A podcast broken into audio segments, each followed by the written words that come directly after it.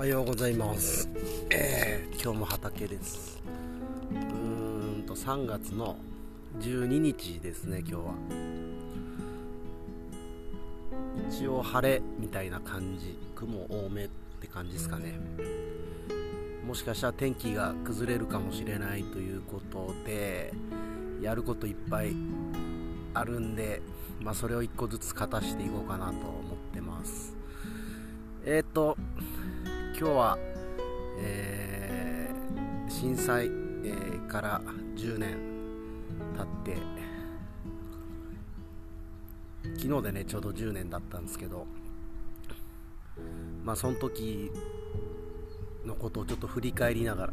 語ってみようかなと思います。えっと10年前自分は何をしていたかというと、えー竹富島で水牛車観光のガイドの仕事をやってました。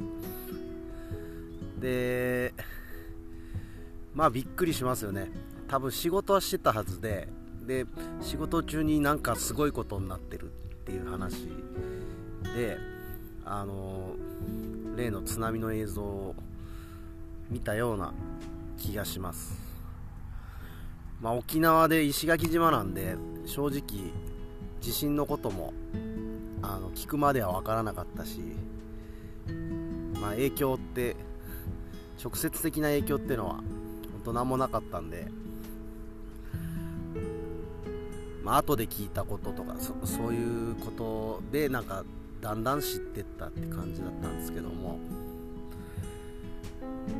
まあ影響がじゃあ全くなかったかというとやっぱり観光業なので影響はありました、まあ当たり前ですけど東北とかあと関東方面の人の移動は当然止まってたし、まあ、その他の地域もねやっぱ多少は足が鈍るっすよね。もう観光行こうって気になる人の方がまあ圧倒的に少ないと思うんで。でその3月っていうのは実は意外と団体の観光のシーズンでで当時その会社でえっ、と1日に来る最大の人数ねあの予約を震災の次の週の土土曜日かなんかにえっ、とそういう予約が入ってた、うんあの過去最大の予約数が入っていてで記録更新みたいな流れだったんですよね。でそのタイミングで震災が来てで、まあ、会社としてもまあ売り上げ型落ちででまああの人員整理みたいなことが行われようとするわけですよね。でも僕は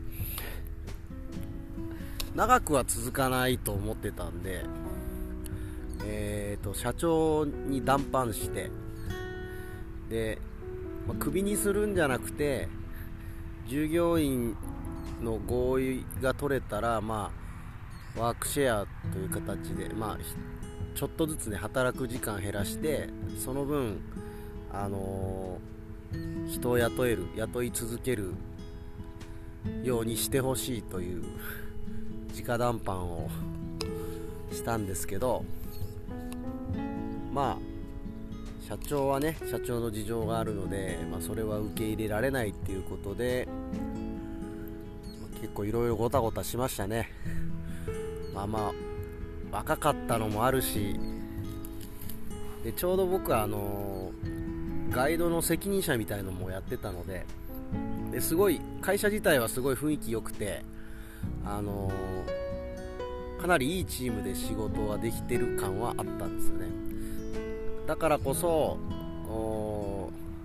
やっぱねあの簡単に辞めて辞めさせるような感じにはなってほしくなかったし実はその震災の前にも1回、えーすごい仲良かった人が何だったかな？あれ子供ができたからだったかな？妊娠したからかなんかで結構本人の意思とは意思意思に反してまあ半ば辞めさせられたみたいなことがあったんですよね。でその時に自分はやっぱ何も言えなかったっていうのがあってそれをずっと後悔していたので震災の時はやっぱりそのね思ってることをこうした方がいいんじゃないかっていうのはやっぱ社長には伝えたいと思ってで伝えたんですよね。うん。まあでもねあの物物分かりのいい人でもなかったしもともと。ワンマンでやってきた人なんでうん。まあ、一従業員の言うことなんか聞かないですよね。一応そのスタッフみんなで話し合いしてその代表って形で話には行ったんですけどね。まあ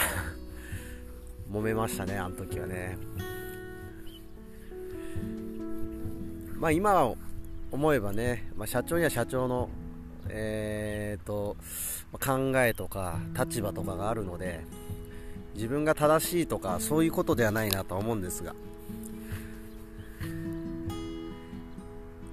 まあでもあの時に言える自分になれたことはすごい良かったなと思います。その後まあねまた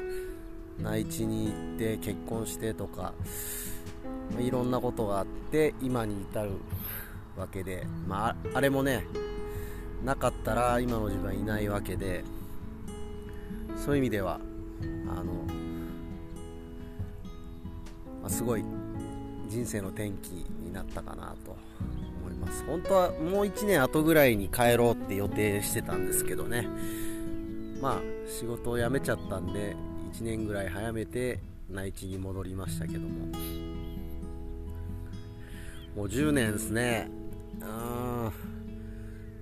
早い。次20年目は何してんだろうなって思います。畑規模拡張してできたら